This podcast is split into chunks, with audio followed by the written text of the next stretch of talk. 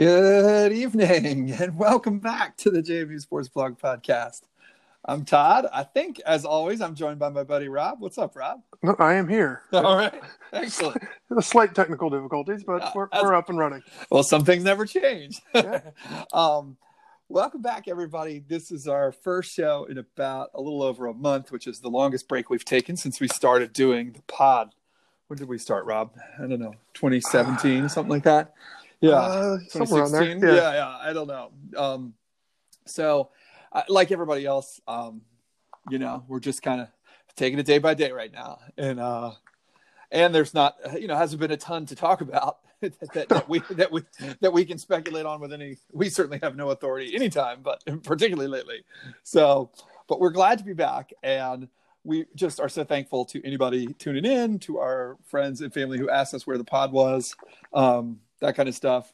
Yeah, it is uh, the middle of a weekday, so these are Lacroix for sure today. I, I, I have ice water, but yeah, excellent, Excellent, A little Um, boring version today. yeah. Um, but hopefully this will get out this week before your big Memorial Day weekend. Maybe you'll even have. It's weird, Rob. Um, I'm very excited for a three day weekend, even though it's not going to be, you know, a whole lot else. But I am. It's just we. I am looking forward to actually having a day of not having to think about. I mean, I'm very fortunate, but just like, oh, I'm off. Like I really have three days off here. Yeah. Yeah, nobody in my family was even aware that it was Memorial Day weekend until yesterday. I, I, I, I, asked my boss, like, are we, this is still a thing, right? Like, Yeah. yeah. yeah, exactly. So anyways, um, we also, you know, big news, uh, obviously, you know, we're not trying to, um, Rob and I are going to talk about a lot of hypotheticals tonight and have fun with two topics, but we're, um, you know, not, not trying to tell you what to do. You, you guys can find your own way through life right now. Um, but Pale Fire and Mossy Creek are both reopened to a certain extent.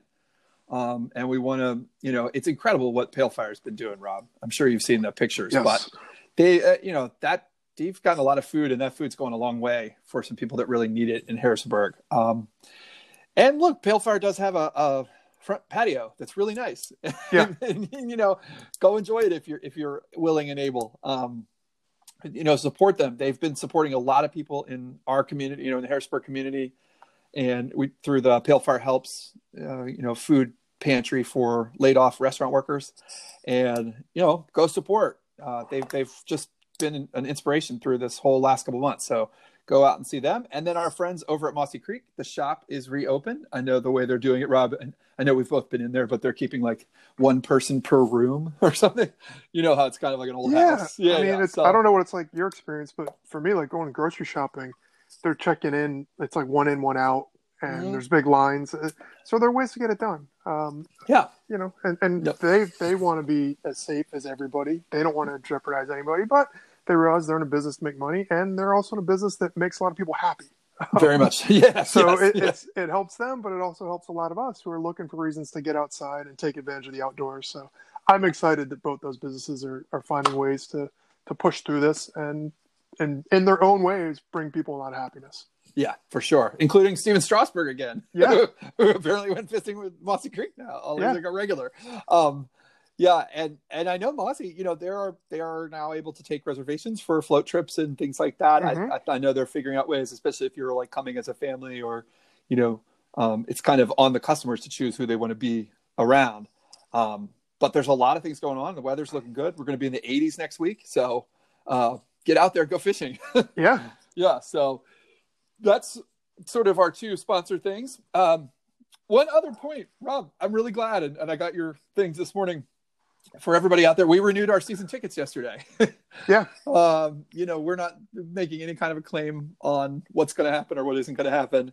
And we felt very fortunate. And, and i know we as a group the four of us who who go to games together talked about eh, what a weird time to be thinking about season tickets to football Mhm. right? And making that outlay. And and you certainly look back and think like okay well should i be providing food through my church to like people in my community or Yeah. you know like uh, but this means a lot to us and just because it's at times frivolous doesn't mean it isn't important to us um, and it doesn't mean and we really like it to be around when they come back and um, I, I thought rob we all talked about it. we were very impressed with jmu's plan Yeah. um, right they're taking still doing the june 15th deadline but you can you can tell them.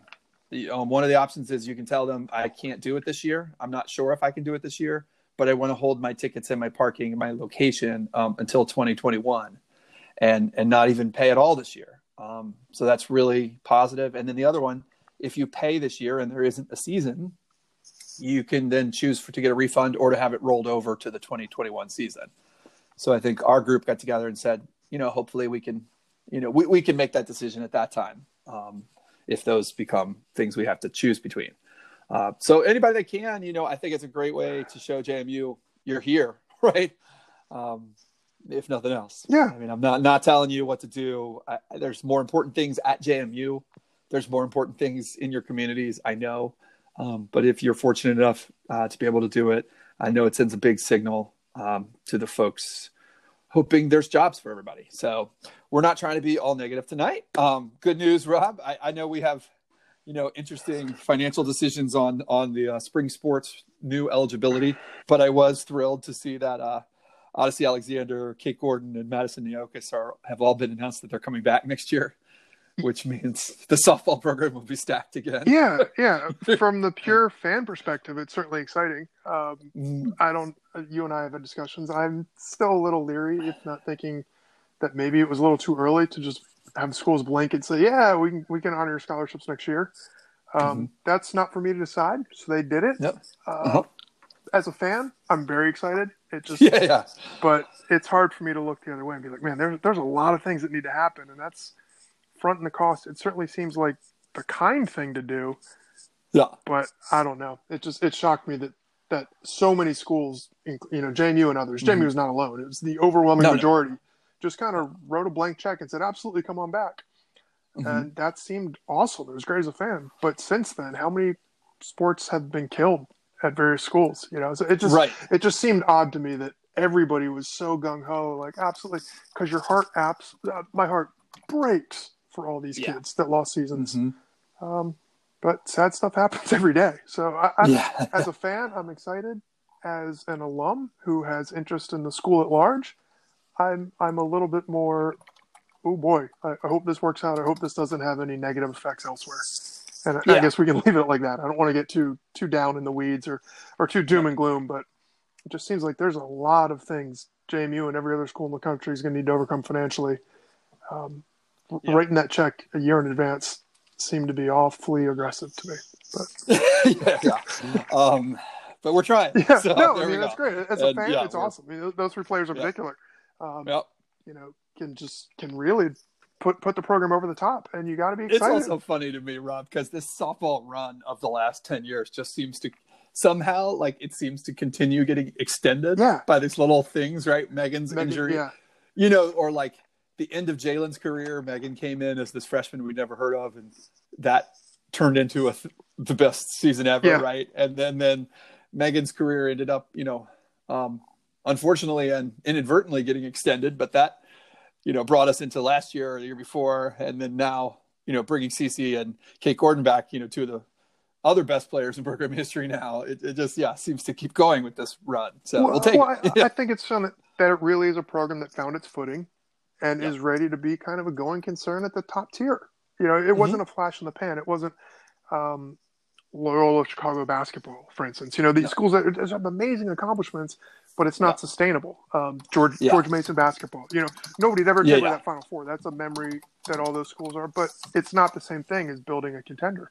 And JMU's built right. a contender that has gone through, you know, tremendous player turnover just in form of graduation mm-hmm. and a coaching change. So yeah, it's and now next year to get that level of experience coming back, whew, mm-hmm. I mean, the, the future's bright on the field. It's also been cool. That program's been built as much as any other program I'm aware of at JMU. They've been built on um, Valley kids. Yeah. Right. I mean, l- really local kids. And you got to think that's a positive as we move forward with thinking about the way recruiting is going to be for the next few couple of years. You know, yeah. um, you know, that's a cool thing in a in a part of the country that cares about the sport and supports it. So it's good to see. Uh, the other cool thing over the weekend, I'm sure a lot of you saw, especially the Richmond folks. Um, it's really cool to see the Duke dog and the big semi truck make that visit uh, to Ken Headley, the guy in Richmond, you know, Duke's fan. have that big parade. That was super cool to see. Rob? Yeah, it was it was uplifting. Yeah, I mean, you know, yeah. tough situation, but it's really cool when the athletic program in the school can do something to brighten somebody's day. Yeah, and they've been trying. I mean, I, I know we're all over, you know, JMU socials, social medias, channels, and you know, Duke Dog's been out of the quad and doing other things. But that's pretty cool to think about them really getting out and supporting things. Um, so that's pretty cool. And lastly, congratulations to all the graduates. Um, probably aren't in many that listen to the pod, but um, you know, Rob, I was thinking about for some of the sports people that we didn't get to finish talking about. Um, and I was thinking, you know, I know they're not the only ones, but uh, lacrosse, it was Emma Johnson and Maddie McDaniel, and I was thinking, you know, they're they're, they're not the only grads on that program, but they were the two that uh, came to mind that were really huge contributors to the championship, mm-hmm. um, to the national championship, and you know, just they're kind of the last of the big contributors on that squad. Um, I, you know, I guess Darty will have another year, but um, you know, for the most part, it, like it's just interesting to think about. We kind of forgot some of these kids in the last couple months because life gets in the mm-hmm. way, and uh, I'm sure their fam- friends and family did not. But big time congrats to all of them. I, I don't know what to tell them. I don't know if you've been thinking about this, Rob, but yeah, it's, it's just tough. it's just tough. I mean, you figure, particularly for just college sports, where uh, you know the majority of college athletes, as those commercials that you know don't go pro or they go pro in something else it's mm-hmm. really hard. Like it's one thing if you see, you know, a, a big time athlete who's sure to be a draft pick. Okay, that's a that's one level of sad. If they miss yep. out on their season, like, oh man, you know, we don't get to see uh, yeah. you know, play in the NCAA tournament. Yeah. yeah, whatever. You know that that's yeah. You know, page page paragraph three of his obituary, you know, type thing. Right, right. Um, but it's really sad when you see athletes who just miss out when when the ultimate thing in the game for women's lacrosse is the college tournament, the NCAA tournament. Right. So to miss an opportunity to do that, it's just it's really really it, it just it pulls at the heartstrings a little bit and it's tough. Yeah, it was super sad to look back at the the you know we've talked over and over about women's basketball. Yeah. Um, this year, you know, and those kids won't have the opportunity to come back, and so they won't get that back. And yeah, that's just really hard. Um, but it's a cool time, and and hopefully your friends, you know, people that can, and we're able to celebrate it. And uh, I, I don't know. We'll see. Uh, congrats, grads. We are not going to be negative or, or be snarky this year about graduation no. at all, like we usually are. So, yeah. Um, Rob, this is kind of Rob's show. I should have said that off the top. Rob's going to kind of introduce us to um, our our main, you know, sports topic and our overtime topic tonight. We're going to have. Uh, we, are really happy with these two. We talked about them for a bit already. So, you want to tell us the first? Yeah. One, well, I guess we're just take. Let's. We, we got to have some assumptions and let's assume yes. that there will be a 2020 football season, but let's yep. also assume that it will be like no other season. Meaning, Correct. we don't know when it's going to start. We don't know if there's going to be conference games, if there's going to be out of conference things, if people are going to redo their schedules, if there's going mm-hmm. to be bowls or playoffs. Um, we don't know. Mm-hmm. We're just maybe maybe things will go off without a hitch and it'll be like any other season. But let's assume, for the sake of this podcast and this conversation, mm-hmm. that this is a season like no other. So the 2020 season Mm-hmm. If we were to take it and just say, let's make it a thing, 2020 NCAA football will be a standalone product. We don't need to make it fit like any of the other seasons. We're not going to try to look at the records and compare them. We don't need, to, you know, crown a traditional champion. What can we do to just make the 2020 season the completely different thing that it is? And what can do to mm-hmm. be fun? Because I guarantee you, if and when football comes back, we're going to need it to be more fun than ever. Um, yes. So yes. let's just, just go from that. So like, okay, what what ideas do we have? Jumping off blank sheet of paper, no idea is a bad idea. What can we do to make the 2020 football season a success in terms of providing a fun experience for the players, fans, coaches, and everybody else? So, yeah. So, um, you, you want go to go first, first yeah. Yeah. Okay. Um, my assumption here too. Um, I think one other my oh, I just want to point out it's not an assumption, but we don't know anything no. about this. like like we're this is totally from scratch. It's just us having fun. Um, we're not you know trying to keep up connections in in in house no, or anything and figure no. this out. And, and suspend no. suspend your disbelief um, here. Some of these might be a little bit. Different. Yeah. So uh, my two ideas, um, uh, my basically it comes down to keep it yeah. local. Um, but my two there's two ways of doing it. Right in my dream scenario, we just have a Virginia season Um, there are one, two, three, four, five, six, seven, eight, nine, ten programs at the FCS or FBS level in Mhm. Virginia. Um, that's a pretty good little schedule, right? Nine games against ODU, UVA, Virginia Tech, Liberty, um, uh, this Richmond, William and Mary, Hampton, Norfolk State, and VMI. Um, the problem with that is that I don't know that Hampton, Norfolk State, and VMI want to play in that Yeah. round Yeah. robin right there, right? Um, that's not very fair. And I'm not sure that the you know that the big boys can really pull that off either. Um, my other thought was you could do a, a, a DMV FCS season, um, and this is probably the one that I think would might be more realistic. You could do like a totally regional FCS season, and then let every team play one. Let let the FCS teams play what's the equivalent of a bowl game. So you can play anybody in the country that you Mhm. want to. Um, you could have one trip in the season um, at the end of the season, but it's not it's not a playoff, right? It's just one. You, you can play one team. So that would mean that my teams in the DMV would be JMU, Richmond, William and Mary, Hampton, Norfolk State, VMI, Towson, Morgan State, Georgetown, and Howard. Um, which I think would be interesting, just because I, I know that JMU would be the heavy favorite in that group. Um, probably JMU, all, all the CAA teams, right? JMU, Towson, Richmond, William and Mary would be the heavy favorites in that group. Um, but at the same time, I, I do think it'd be fun. Like, you know, you would get the maximum opportunity to potentially have your team Yeah. local. Um, I, I don't know if there's like any, you know, if there's any chance of even, you know, at some limited capacity, but you know, playing at Georgetown, playing at Howard, playing at Norfolk State, It's playing the at best Hampton. chances probably for all of those schools, including JMU, to play in form of some sort of significant crowd week in, week out. That You know, was like what I- whatever significant Yeah. significant could be every third row, significant could be a full stadium. But just if you, Yes. I, I think that's a, a cool consideration people need to take. Like, what can we do to really make this a, a tangible product that is kind of consumable? Like, this isn't all going to be on TV, but like, are there opportunities? Um, if you need to play these in, you know, a, a central neutral site, well, you could do that in this scenario you've envisioned. You know, bring everybody Yeah. to whatever. I mean, RFK or what- whatever, just like a central stadium. Right, right. You could do that. So yeah, I think that's cool. That would be fun. Mhm. Yeah, I mean, I, and you know, you could go the other way and go to North Carolina or something like that, but I feel like they'd probably be more natural with Yeah. South Carolina. There's so many programs in North Carolina, um, and then maybe the idea of like having one, like I love the idea of JMU, you know, playing potentially North Dakota State or Yeah. whoever, right? I mean, I mean that's obviously the one that comes to mind for me. I don't know if the Dakotas feel the same way. They probably are going to play each other. I mean, they get to play their big rival in the regular season no matter what with Yeah. SDSU. Um, you know, and just decide that right now. Like that's the team we want to play. Now, you know, maybe they don't want to play us, and we end up playing uh, Kennesaw. Right? Maybe that makes more sense for us to have that be our kind of quote unquote bowl game, right? Just for something, um, you know. So, so I don't know, whatever. I mean, we could play Stony Brook for Yeah. all I care, right? Or Villanova as our bowl game, but um, you know, just maybe give the teams something to look forward to if it seems possible at the end of the season. Um, that's different or more important than your season, and we'll be back to you know we'd be crowning an FCS champion the way we used to crown FBS champions potentially. You know, and I, I do think you know you think about whether it's a Kennesaw or a North Dakota State, like they'd probably want to play JMU if there was a chance that there was going to be some kind of national ranking. Um, that, that that would give them the chance at the number Yeah. one spot, right? Yeah, so I, I like that that kind of like state or really regional, just round robin. I mean, obviously, I thought about.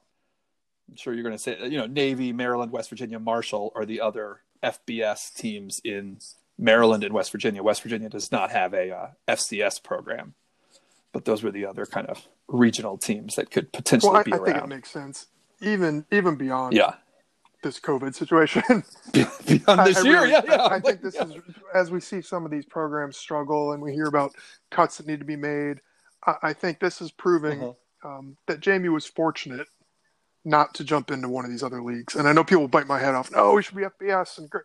But I, I do think the pursuit of television markets is has proven to be not a great idea. Um, and, and Yeah. coming up with some sort of regional rivalry, I think makes much better sense. Um, and whether you call that Mm-hmm. G5, P5, FCS, I don't think that matters. I think if you get a bunch of like-minded programs, all within whatever, you know, an easy weekend trip, it makes it it makes it a lot more sustainable, a lot more fun, you know, in, in a perpetuity. So I think that's a great idea.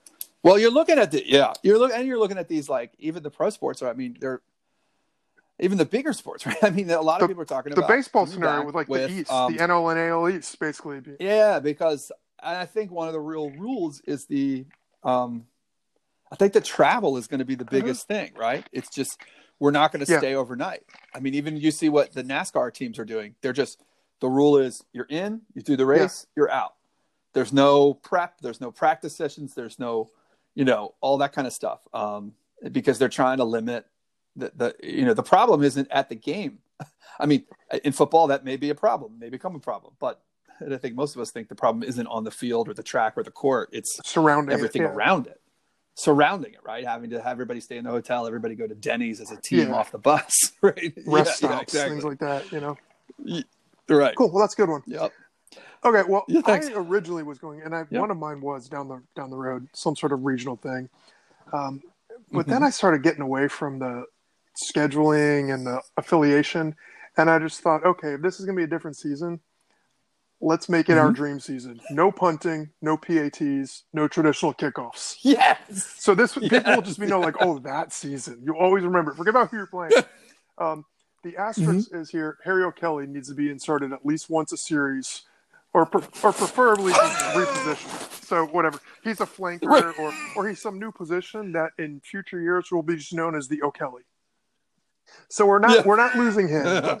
Uh, basically, every team needs to play like that. That high school, I think it's in Arkansas, where that goes for it on every Yeah, fourth down, no matter where they are. They always Yep. go for two points, Mhm. and they make every kickoff an onside kick. So I just, Yep. I think this would be awesome. Um, there'd be no confusing with any other season. I have no idea how it would turn out. Uh, because I'm a JMU fan, I, I like to assume that our special teams are better, and we would just come up with this new version of special teams even better yeah. and, and Yeah, going we for it and forth. But um, statistically speaking, people should be going for it a lot more than they already do.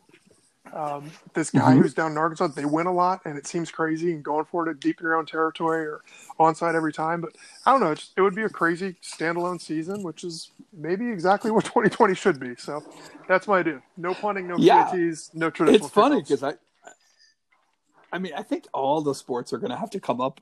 I mean, and there's certainly going to be coaches who think of this, right? If even in my scenario, right, if you are VMI and you're playing this schedule that's brutal for your normal, you know, by normal standards, go for broke. Why not? Plays. what, Yeah. what do you have to lose there, right? Yeah, yeah, um, yeah. I mean, I think a lot of sports are gonna gonna be. I mean, that's what what you said, fr- and the the premise of this whole thing was just that we all need to, I think, start getting our minds around the fact this, you know, it just seems very unlikely to be a traditional Yeah. season, Yeah. um, right? I mean, um, you know, if they, even the pro sports, right? They're going to come back for these weird tournaments or whatever. if it so. is great, but yeah, if we'll not, see. let's Yeah. go all the way.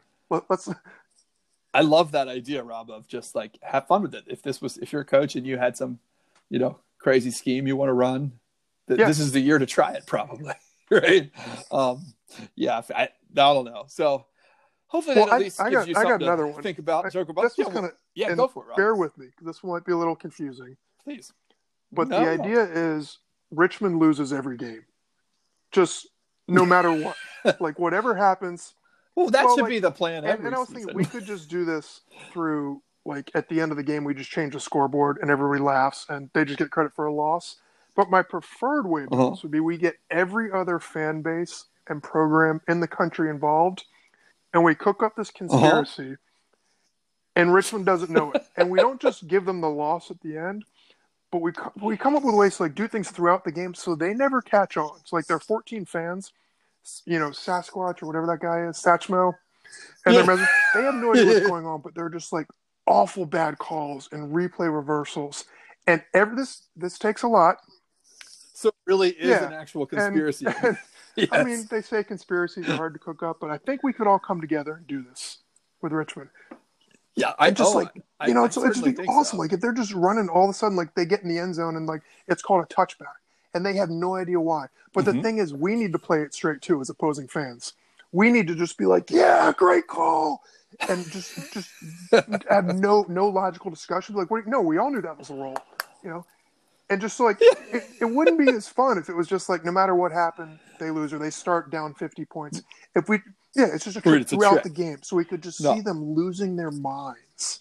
But I think that would Mhm. be the funnest season of all time.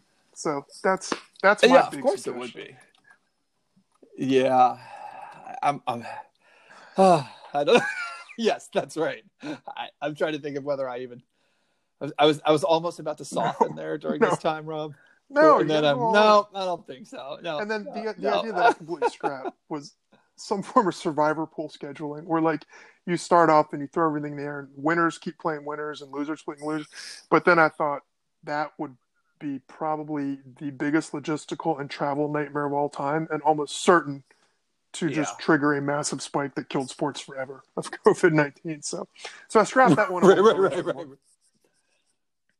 Yeah, I mean, it is funny to think about like a double elimination type Oh, it'd be tournament awesome. or something. Yeah. Right a winners bracket losers bracket like so you're you know some teams might only play three two three games but Well, I was thinking like keep- yeah yeah. Like if you if you lose, you're done. okay oh Yeah. yeah yeah if you lose you're done But yeah I don't know. I don't know how to do it. so then it yeah then it get then you got to stay It's at the same level It's a nightmare. I, I don't know yeah And the travel yeah, and logistics yeah, would exactly. would kill humanity with spreading COVID and other diseases. yeah there yeah oh well with that we're going to move on to a little overtime a little off topic tonight one of our favorite subjects um music related uh i think this came up rob because um i think people started talking about this in the Yeah. death of little richard a couple weeks ago right and the you know his influence was so monstrous on so many bands so why don't you tell us what we're going to well, this is something you, and I have talked about in the past. We never got around to doing it, but then I think Yeah. Hank Azaria tweeted it out after a little bit, like, "What's the best Mhm. American rock band?" And you always hear about like best rock band. It's very easy. People go to the Stones, Beatles, Zeppelin, and then you ask that question from American perspective, and you realize, oh wow, so many of these big, you know, culture culturally significant, or significant to American culture acts are not really Americans. Um, so just the only caveat is got to be Americans. I, I personally, I don't know how you approached it, but I kind of went with the Rock and Roll Hall of Fame definition of rock and roll, which is whatever the hell we want Huh. to make. I, I have no idea how that's defined, so I left my Yeah. list of people to consider completely open ended as well. I didn't try to make it traditional, you know, quote unquote rock and roll.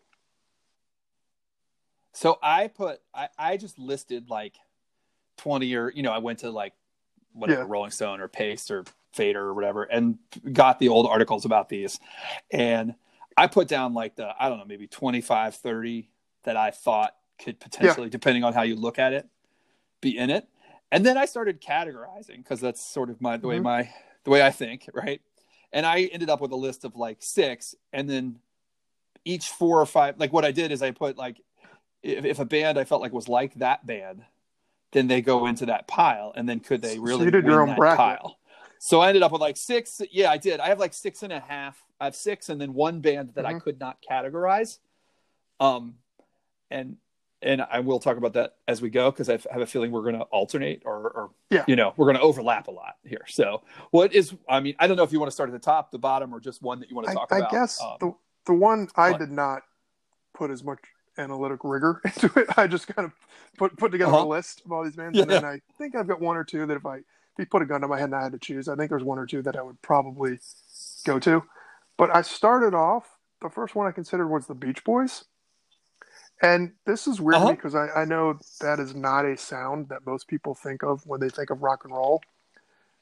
Um, oh no, but if you yeah. think of rock and roll from that broad kind of anything goes definition that I talked about earlier, I think you got to consider Mhm. the Beach Boys slash slash Brian Wilson. absolutely. Brian Wilson is a genius, yep. and and it's weird because I grew up with the Beach Boys. My my parents listened to them; they were always on in the car, um, and I just thought of it as like Yep. this kind of sing songy pop music. And then when you started getting music, and you realize like Me too. what a freaking genius Brian Wilson was, and the absolutely like groundbreaking album that Pet Sounds was in terms of production and arrangement Uh-huh. and melody and vocals and harmony.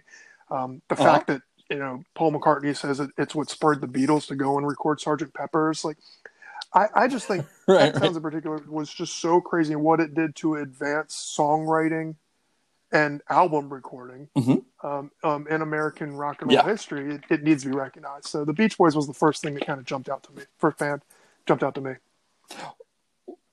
Yeah, well, I will say I'll just follow up on that because they were one of my 6 Mhm. um, that led their category. Their category was Mhm. the hardest to define for me, um, and oddly, it ended up. I know it's like a you know they start as a like Yeah. I mean it's very popular music, right? Very pop music at its time, but I think in hindsight has become very like um, I don't know whether to call it indie or cool or it's Yeah. critically loved, right? And so they topped my weirdest category, which was like I put them Yeah. ahead of Velvet Underground. I put them ahead of Talking Heads. I put them I actually put the Pixies in there. Um, I put Ike and Tina in there, and then even some more modern artists. I thought like I think a Vampire Weekend, um, and maybe even Bruce. I, I don't know. I didn't know whether to put like someone like Bruce because it's not really a band. Is it a band? Is he just Bruce? I I don't know. But uh, to me, the Beach Boys topped that group uh, for me. So I don't know if you have any. You may have some of those elsewhere, but that was Yeah. uh, they were in my top six. So yeah, my um my second category is near and dear to my heart, um, and a lot of others I know. And uh, look, Yeah. the Grateful Dead to me. Yeah. Um, if you put a gun to my head, they're proud. They might be number one, um, but I realize they're not for everybody. Uh, but they're certainly at the top of the jam band list, right? So anybody who might say Phish, um, I think you and I, uh, my you know, one of my two favorite bands Mhm. is My Morning Jacket. Um, Yeah. owes a lot to the Grateful Dead. I went back and forth whether they go into the Southern category, the Grateful Dead category, but they do. Um, Wilco, Dave Matthews, REM. To me, none of them quite jump ahead of the Dead in that category. For me. Yeah, I, I had the Dead So- too, um, and I didn't know if that's just my own Mhm. taste and bias, but um, the thing that Mm-hmm. kind of dings them in my mind, and trying to look at this Mm-hmm. objectively, is they don't really have an iconic album or even a song. I think everybody knows the Dead, but I think very few people actually listen to the Dead in terms of, of massive scale. Like I think pretty much everybody can tell you a Beatles song.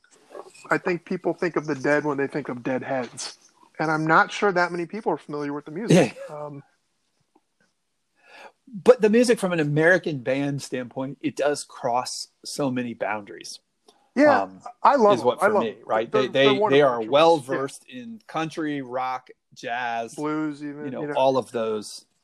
Yeah, they come from a lot of different places. If you really, No, and, and nerd out about this I stuff, coming but out yeah. of the Haight Ashbury, San Francisco, you know, hippie scene when they did, culturally significant, like Mhm. almost no other band. Um, I just I, I'm just trying to look Yeah. at it objectively and kind of devil's advocate my own selections. I, I didn't know. Yeah, I, yeah, the yeah. Dead for me is right up there. That's one of the bands that I would I would put in my kind of finalists. Um, but I also Mhm. I think probably if I went up to 10 people on the street and asked them to name, you know, a Beatles song, they could. I'm not sure as many people could name a Grateful Dead song. Um, or even a Bruce Springsteen. No, probably Fans. not. You know, I, I think I think that would dwarf Yeah. it as well. Like I think there's a number of bands. Um, but is that really what we're talking about here? Because you know what, there's probably more people that can name Taylor Swift songs, and I'm not going to consider her. so I don't know. The, the Dead is a great pick. I, I love the Dead. I think they're up there. I think Okay. they're they're Yeah. at least on the podium from the way I look at it. But I do wonder. I'm sure Mhm. there are people listening who are like, "What the hell are you two talking about?" And I'll, I'll recognize that and I'll own it. What else is? Um, yes. Okay. Well, this was So, a, another one that I, I think would not really be on the podium, um, or, Uh-huh. or or it might be, but I think you need to consider Run DMC, even though it's again not Ah, kind of rock and roll. Well, in this day and age, I think most people would tell you hip hop is probably more influential in terms of, of culture and, and music Mhm. and. Um, Mhm. and I think when you when you kind of expand your look at rock and roll, what you're talking about is kind of the, the most culturally significant or or important music at any one time. And I think hip hop is that now, and I think a lot of Mhm. that is due to Run DMC. They're, for you know, I know there were people before them, but they were the first real breakout commercial crossover stars um, that really propelled the genre that has Mhm. become the biggest thing in popular music over the past 40 years. So um, that that was my choice. I don't know if people think that's crazy or like that's not rock and roll, but they're in the Rock and Roll Hall of Fame. So to me, they're they're eligible for selection on our stupid podcast. Well, I think it's massively um, fair and accurate, and I did think about them. Um, they just didn't make Yeah, it to the I was going to do the Beastie. Boys too. Um, it's the same. Well, no, I, Yeah. I think this is the real hard. This is the key to um, this. Yeah. Why this question of American band is so difficult. It's because American rock bands in the last thirty years are hip hop groups and country stars. They're not. We don't have like in Britain. They don't have country music Yeah. unless it's a riff of an American music, right? It's just Mhm. folk or singer songwriter, right? they don't have hip hop unless it's the hip hop that's derived from, you know, ultimately New York, Mm-hmm. LA, Atlanta, here, right? I mean, they do. I know that there's. I, I'll get True hip hop heads, yeah. You know, super heads. Right, right, right. I, I get it, but um, this is why the question is so difficult for us. Where you know. In Britain, they can Yeah. just keep pumping out indie bands forever, right? And we don't do that. Um, for me, I, the, um, this is sort of I'll do two here, Rob, because they're kind of my categories. I put NWA at the top of my Mhm. kind of hip hop list, and it's weird because they don't have No. a discography, really. They don't have like a catalog. But to me, like I know Run DMC predates them, but as far as like the stratospheric, you know, we don't have Kanye, Kendrick, the Beasties, Public Enemy, OutKast without NWA. And the one that I really struggled with was Wu Tang, maybe winning the category. I, I might have, um, but I just don't know. I mean, I do think Wu Tang reaches around the world in terms of like people's Mhm. awareness or music heads awareness. Um, but I, I've kind of put NWA at the top of that list. But I'm happy with Run yeah, I just I, I um, was going to go right right there just too, they too. So yeah, broke out. You know what? A couple a couple years before Beastie Boys. yeah, they're Um, before. you know, I mean, they toured together. I think Beasties Mm-hmm. opened for them, and and then opened for uh, Mhm. Madonna. Actually, um, my personal, I like Run. DMC. I like Be- I personally like Beastie Boys more, and I'd give them maybe a little extra because they play their own instruments and everything. But I do think Run DMC is Mhm. more critical to the foundation of hip hop, and I wanted to recognize that in some way. So, cool. All right. Yeah, that's Yeah, good. go And then ahead. my other one, I, you mind if I go ahead, Rob? Because it's kind of the same thing. My my one category that I had um, four bands that I kind of put in, and, and one that is the leader. And this is like the people that are, um, let's just, I, I don't know whether they're, they're like hip hop adjacent, and they're um, they predate almost right. They're the transition to hip hop becoming our rock and roll. And to me, the, the head of that Yeah. category is Parliament, is P Funk. Um, right? I mean, that becomes hip hop. And I put Prince, The Roots, and Tribe all in that group. Um, you know, I, I thought about putting Prince and the Revolution at the top of this list, um, but I, I just still think it's Prince, right? It's I know there's the people who get yell at me. I mean, I know there's huge influential people in both the E Street Band and the Revolution, but um, you know, uh, P Funk just to me was kind of in its out in its own world, but so so important for bridging the gap from like rock and roll to what Yeah, we what is today our rock stars. That's a really good one. And then And Rob? I Mhm. kind of feel like we need to choose between Nirvana and Pearl Jam, or either way. so you're you, you hit the nail on the head for me. Pearl Jam is my um. This is weird with me, Rob. So I, I- Mhm. Pearl Jam was the my wild card. I had picked six bands. We've covered Mhm. Beach Boys, Grateful Dead, NWA, and P Funk for me so far. Um, I have two more we'll talk about. Pearl Jam was my. I could not categorize them. Yeah. On my categories, I know They're that part like, of the grunge revolution. historically they fall in the Yeah. Nirvana Soundgarden thing. But Pearl Jam's a really important American band at this point because of their longevity and because they've evolved out of the grunge thing into, you know, borderline Yeah. like singer songwriter stuff. at This is to sound crazy. I didn't You know, know, that um, hurt them in uh, terms of stacking up against Nirvana with kind of the brief moment in time flashing out. Like, I haven't kept up with. I've never been a huge fan of either band. I've always enjoyed their music, but I'm not gonna. I'm, I'm not gonna break down their catalog. Uh, That would Me too. not do it justice, and it would. The people that really are, are Nope. invested in both band or invested in both bands would would kill me. Um, but Nirvana was such a brief Yep. time where they were the biggest band on earth, and then it happened with Kurt Cobain tragedy. But the other flip side is they never had the decline. You know, there's there's no Willie Mays falling in the outfield Correct. type situation. I don't know. I know Pearl Jam is still putting out lots of good music, but I don't know enough to even say Mm-hmm. have they had duds in their catalog or have they shown a decline? I don't know. Um, but I would think you got to choose one of. I think you well, got to choose one of could those too. fall. I guess I could have almost moved them into that Grateful Dead Phish, like just long term but they're so much more commercially. But there was so much Pearl more commercially kind of successful than those. intentionally stepped away because they Yeah, got so sick of the commercialization. Correct. And, Well, my problem with Nirvana was that I put them in. I Uh-huh. kind of had a hard rock category, and yeah, I put Metallica at the top of the list. Um, I don't love. I'm not like the biggest Metallica fan, and they drive me bonkers with their like personal Yeah. life antics, right, and drama. But I think um, to me, Nirvana, Guns N' Roses, and to some extent Jimi Hendrix, all fall like maybe one of those three could have been. They could have been at the top of all of these. Yeah. but we'll never know, right? I mean, you know, uh, Guns N' Roses, Nirvana, and Jimi Hendrix for two year periods were the biggest things in the world. And then they disappeared entirely almost for a very, you know, I mean, for the death of Nirvana and Jimi and for and if, we- Roses and if we want to be Guns if we want to be very hard, on right? here, Mitch Mitchell from the from the experience was uh, English, so we can just we can we can eliminate Jimi yeah, Jimi Hendrix experience. so they don't count, right? Yeah, but I just I don't know. I I, I don't want to get I didn't want to give Metallica that kind of credit, but man, in terms of influence on you know two or three different genres of music and and longevity, Yeah. and, I don't know. 900 I stadium think there's a good tours, thirty you know, percent like, of my high know. school So, that that that would have that would kill us if we didn't Right. have Metallica on it. I didn't consider it. I was like, whatever. It's not Mhm. my thing. I was never into heavy metal. I recognize how good Metallica is, but um, I, Mhm. in terms of global influence, I don't know. Maybe they probably are. They probably are, but I would choose Nirvana or Pearl Jam over them personally.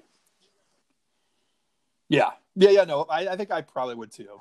Um, well, I've got one more group, Well, Rob, but that's up to you if you want to go now. mentions or other ones we are considering. I have Metallica on the list. Okay. I had Aerosmith. I personally don't really Yep. like them, but I think a lot of people. I, I think they'd be up there. Yeah. I think they have to Um, be American bands. Yeah, Again, I had Beastie they're like Boys such a classic. on there. Yeah, I had REM, and then uh, Allman Brothers Band was Yep. another one. And see, see, so and I- Allmans I is my in terms last one. That's my sixth. So rock and, and roll. You could even make a case that it should be Allman Brothers Mhm. Band. Um, but my last pick, and I, again, this is as the name has come up. Yeah. I'm considering Bruce Springsteen and the E Street Band to be one, and for me, that's A the tops. Uh, Yeah. If you look at it, um, it's not even. I, I am a big Springsteen fan, not to the level of some Springsteen fans. Oh, but I was gonna Yeah. say you're uh, you're No, I mean, like, area. I- I got some it. Jersey roots, but, um, roots show But I do think when you look at the catalog, the the live shows, the fact that he can pack stadiums, the fact that now he can, you know, well, I guess the band isn't on on wasn't on Broadway, but um, the longevity, the absolutely iconic albums in, in Born to Run and Born in the USA, the whole backstory Mm-hmm. of Born to Run, how it was created, and he was the new Mhm. Dylan, then he was bigger than Dylan ever was. I just think like even though a lot of people will just kind of push him off as you know okay boomer or I think that band is they've reached Mhm. heights that no other American band has reached. So for me, that, that's the pick. Um, saying nothing of my personal taste. I'm not. I'm a fan. I'm not a huge. I've seen them in concert, but I'm not one of these people who's seen them 50 times.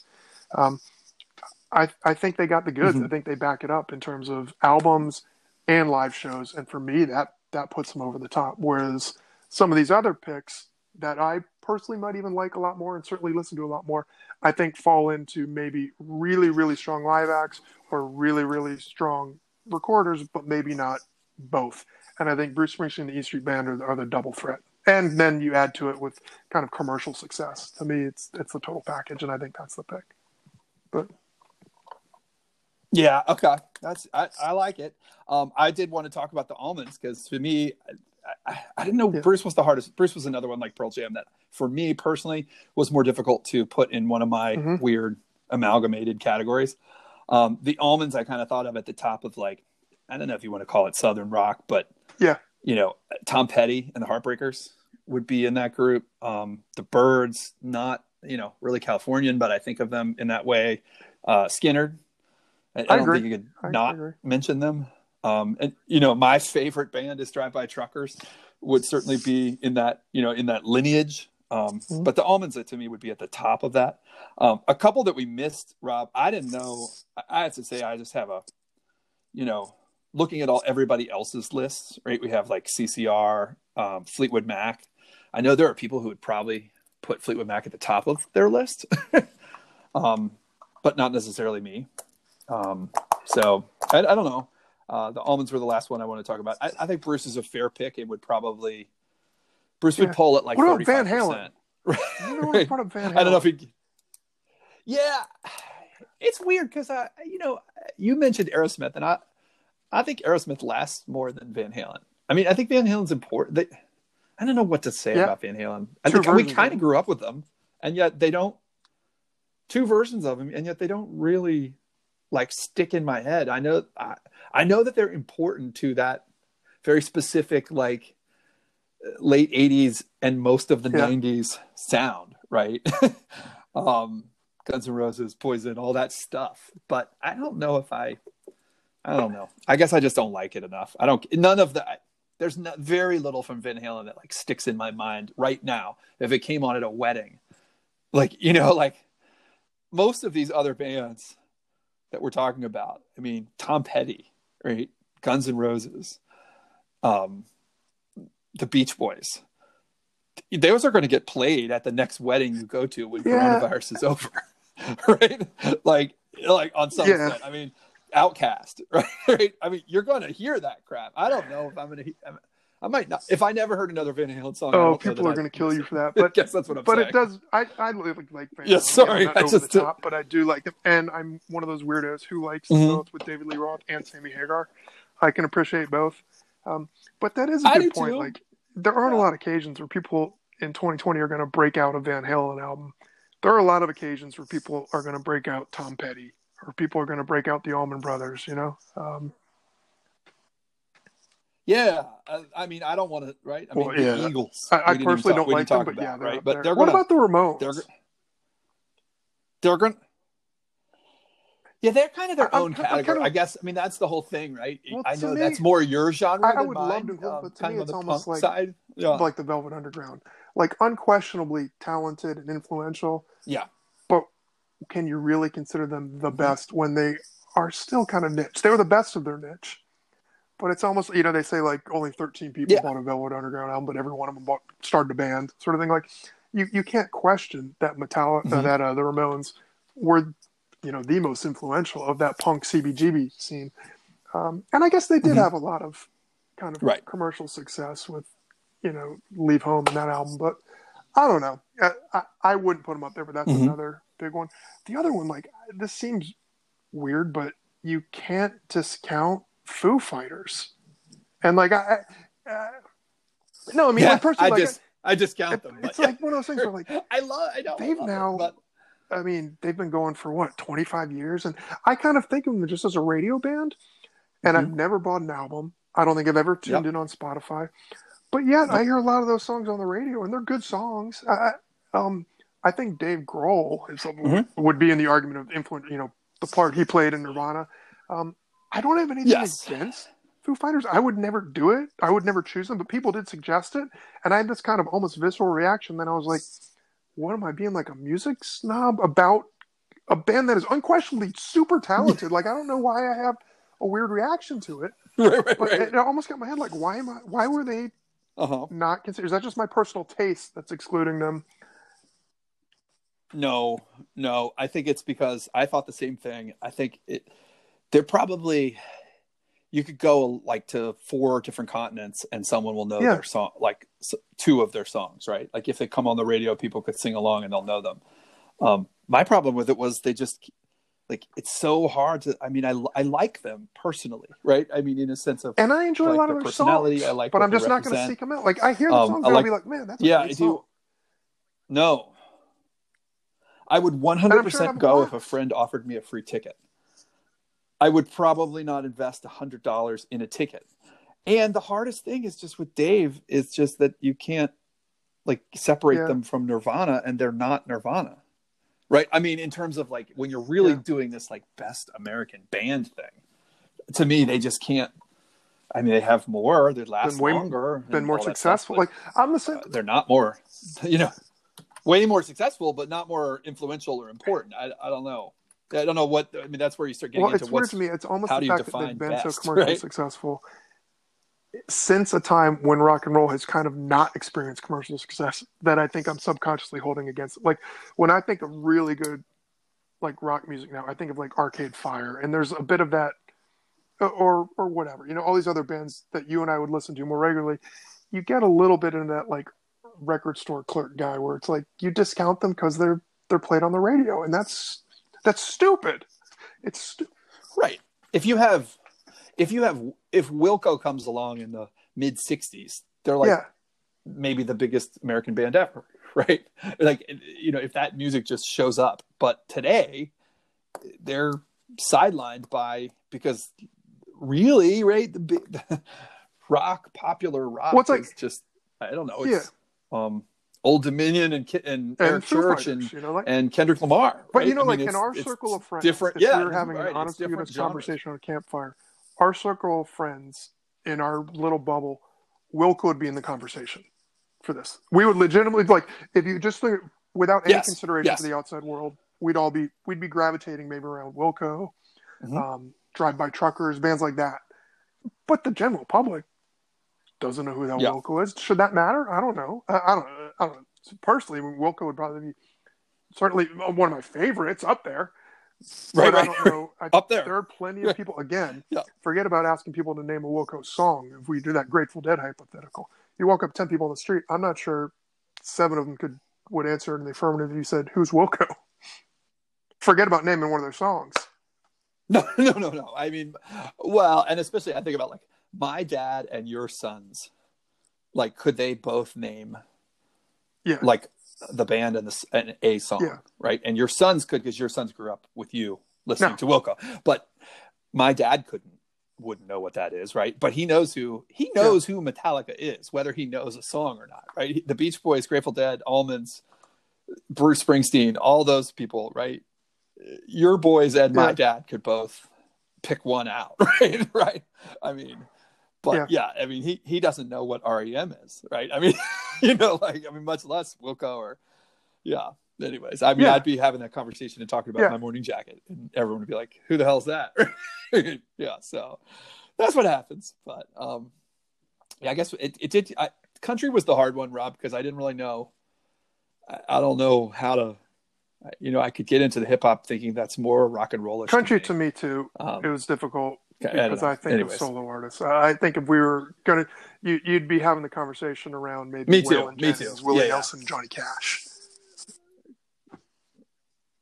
Right. And even if in pushing it forward, you'd be having Garth Brooks or George Jones or George Strait, you know, like, yeah, you wouldn't be, you're right. It's, it's really, I mean, Willie might be my favorite American artist, but that doesn't mean To Yeah. put him on. I kind of left him off this actually, but you know, yeah, Dolly Parton, right? Yep. I mean, I, I Well, don't know. that's, other a separate like, conversation. Did we it feels like, completely miss yeah. the boat So on excluding Motown? I'm almost embarrassed now. Like, should, should, should it be you know the Supremes or the Temptations? I thought about it, like yeah, because I thought about like, yeah, I thought about Temptations. I thought about Four Robinson Tops. I thought about Earth, know. Wind and Fire.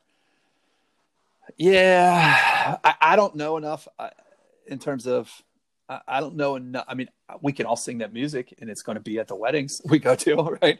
But um, but I didn't know enough, and in terms of American bands, I, it's such a weird thing because so many of those bands, I, I I saw the Temptations like in the last twenty years, like ten years, and there's like they're like Yeah. the seventieth and seventy first versions of the Temptations, right? So I don't know if you can classify that. Like they didn't even have the same. Well, it's the same thing with the, like with three the Beach years Boys. of their gonna- first like album. when I think of the Beach Boys, I think of the Pet Uh, Sounds Beach Boys, which is basically Brian Wilson in the studio. So many of us have probably Right. seen the Beach Boys when it was like Right. not that version. It's freaking John Stamos on the drums or something Yeah, like it- Yeah, Yeah, like the Fort Defiance campground or something. Yeah. and, you know, for the Shenandoah County Fair or whatever. Yes, exactly. Yeah, I, um, yeah, that's Yep. a harder one to. all right. That's where it gets odd for me. So, anyways, we'll hope you all enjoyed it. We had fun talking. Um, Rob, I, I don't know. I, I- thank you. I, I meant to tell you, thank you for all the music Yeah, you were on that, Twitter at the end of the nights. I, Um, I did not anticipate this going a lot of fun that long. for when I started to doing this. I was like, It's this will all be a fun way to get us through the next three weeks of quarantine. Um, I'm assuming that I'm just massively repeating myself. Mhm. I didn't come up with any way to track this, or there's many. Looking back, I many things I did wrong with this, but trying trying to have fun with it. So Well, you know, I've been trying to let Rob go because I always do the music at the end of the podcast. Um, and this has been popular. Another Well, outlet no, let him. At no, one point, I was like, "Can you do put the song?" And then I was like, "I need to let I, him just do I'm it." exhausted. Like, yeah, um, yeah. I'm like, I, I know you're putting all this Arcade Fire, and I'm like, I could do I could do all Wilco But- yeah, perpetuity. I could just do like a Wilco week. right, right. No, that's like fine. that. Yeah, But I, I'm Right, gonna. right. Yeah. Have you found anything new? You're not the only one, by the way. All these artists who do the Yeah. weekly um, things on like Facebook or Yeah. Instagram, they're they're getting tired. like I've been watching Norah Jones every Thursday, and she's like, yeah, it's I can't believe we're still here."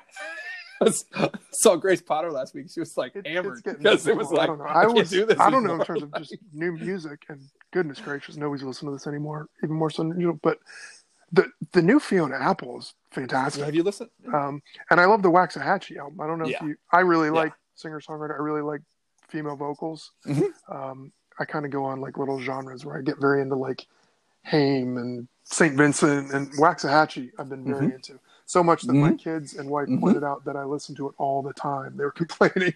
I put it on like at dinner without even realizing it. But that and the new Fiona Apple's fantastic. But but Fiona Apple's not always a pick me up, so I can see why that might not Yeah. be a great recommendation th- these times.